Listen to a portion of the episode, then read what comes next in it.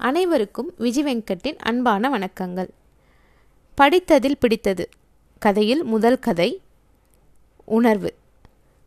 அனைத்து விதமான கஷ்டமான சூழ்நிலைகளிலிருந்தும் வெளியே வருவதற்கான தைரியத்தை எனக்கு கொடுத்த இயற்கைக்கு நான் நன்றி உடையவனாக இருக்கிறேன். இதுவே கதையின் உணர்வு நிலை. மரத்தின் ரகசியங்கள். ஒரு பன்னாட்டு கம்பெனியில் சேல்ஸ் மேனேஜராக ஒருவர் வேலை பார்த்து வந்தார்.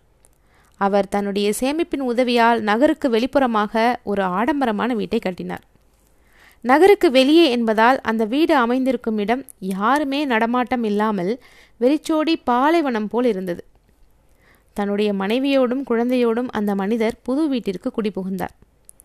வேலைக்காக அதிகாலையில் சென்றுவிட்டு மாலையில் நெடுநேரம் கழித்து வீடு திரும்புவார் அவர்.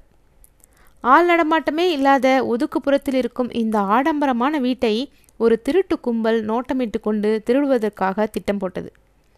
திருடுவதற்கு முன்பாக தினமும் அந்த வீட்டிலும் அதை சுற்றிலும் உள்ள செயல்களை உற்று கவனிக்கத் தொடங்கினர் திருடர்கள். அந்த முதல் நாளிலேயே அந்த மேனேஜரின் வினோதமான நடவடிக்கை ஒன்றை அவர்கள் கவனித்தனர்.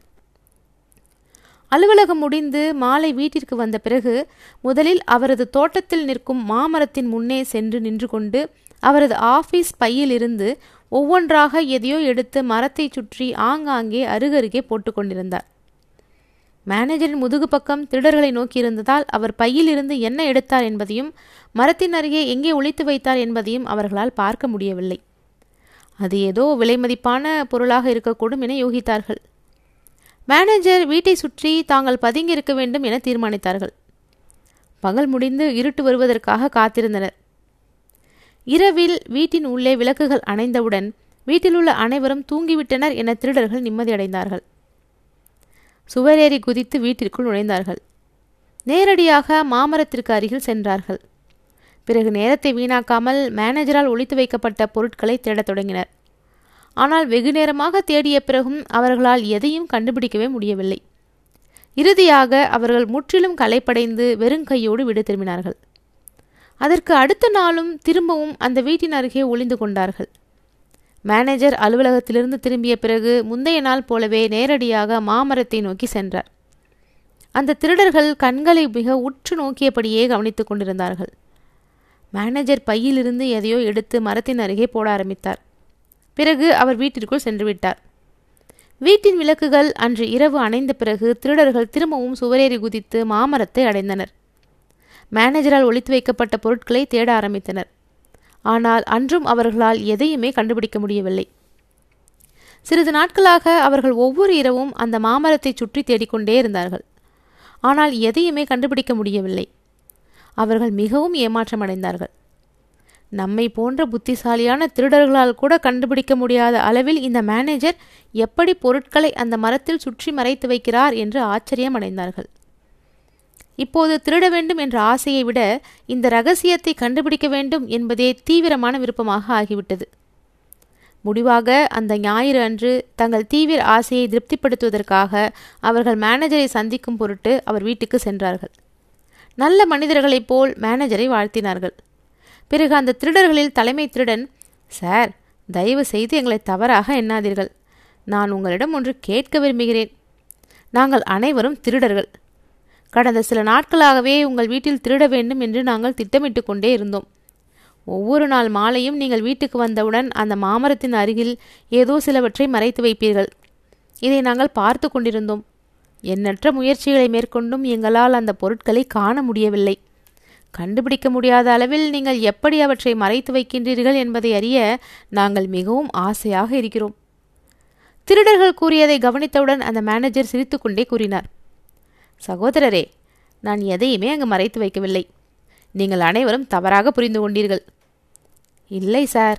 நாங்கள் அதை பார்த்தோம்.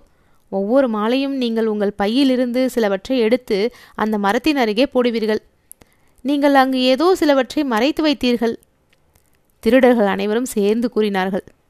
இப்போது அந்த மேனேஜர் தீர்க்கமாக கூறினார். நான் ஒரு பன்னாட்டு கம்பெனியில் சேல்ஸ் மேனேஜராக இருக்கிறேன். அங்கு வேலை பளு மிக அதிகமாக இருக்கும். இதன் காரணமாக எனக்கு டென்ஷன் இயற்கையாகவே இருக்கும். எப்படியானாலும் சரி அடைய வேண்டிய இலக்கை அடைந்தே ஆக வேண்டும். இதனால் தினமும் அங்கே சண்டை சச்சரவுகள் யாரோ ஒருவருடன் அல்லது அடுத்தவர்களுடனோ நடைபெறுவது இயற்கை. வாடிக்கையாளர்களின் திட்டுகளையும் கேட்க வேண்டும். மேலதிகாரிகளின் வசவுகளையும் பொறுத்து கொள்ள வேண்டும். நான் வீட்டுக்கு வரும்போது அதிக அளவிலான மன உளைச்சலோடு வருவேன். அது என்னை விட்டு போகாது. ஆரம்பத்தில் என்னுடைய மன அழுத்தத்தை என் குடும்பத்தினர் தேவையில்லாமல் அடிக்கடி ஏற்று பொறுத்து கொண்டார்கள். அந்த மேனேஜர் பெருமூச்சு விட்டுக்கொண்டு சிறிது நேரம் நிறுத்தினார். பிறகு தொடர்ந்து பேசத் தொடங்கினார். நான் புதிதாக இந்த வீட்டை கட்டி குடியேறிய பிறகு நான் நினைத்தேன் என்னவென்றால் இந்த வீட்டின் சுற்று சூழ்நிலையை எப்போதும் அமைதியாக நான் வைத்துக்கொள்ள வேண்டும். அலுவலகத்தில் ஏற்படும் மன உளைச்சல்களை ஒருபோதும் வீட்டிற்குள் வர அனுமதிக்கவே கூடாது என முடிவு செய்தேன். ஆகவே அலுவலகத்திலிருந்து வீட்டிற்கு வந்தவுடனே நான் முதலில் மாமரத்துக்கு அருகில் சென்று என்னுடைய மன உளைச்சல்கள் அனைத்தையும் ஒவ்வொன்றாக அங்கு போட்டு விடுவேன். அடுத்த நாள் அதை எடுக்கப் போகும்போது அதில் ஆச்சரியம் என்னவென்றால் அந்த டென்ஷனில் பாதி மறைந்து போயிருக்கும். மீதி இருப்பதை மட்டும் என்னுடன் எடுத்துக்கொள்வேன். ஆனால் அதற்கு பிறகு மாலை நான் வரும்போது திரும்பவும் என் டென்ஷனை மரத்தின் அருகிலேயே விட்டுவிடுவேன். இதுதான் அந்த மரத்தின் ரகசியம். மேனேஜர் கூறுவதை கவனித்த பிறகு அந்த மரத்தின் ரகசியத்தை பற்றி திருடர்கள் புரிந்து கொண்டார்கள். திருடுவதில் அவர்கள் வெற்றியடையாமல் போனார்கள் என்றாலும் அவர்கள் வாழ்க்கையில் ஒரு சிறந்த பாடத்தை கற்றுக்கொண்டார்கள்.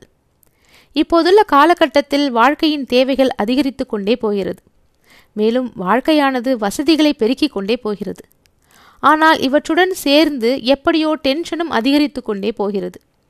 இந்த டென்ஷனை உடனடியாக முழுவதுமாக வாழ்க்கையிலிருந்து நீக்க முடியாது.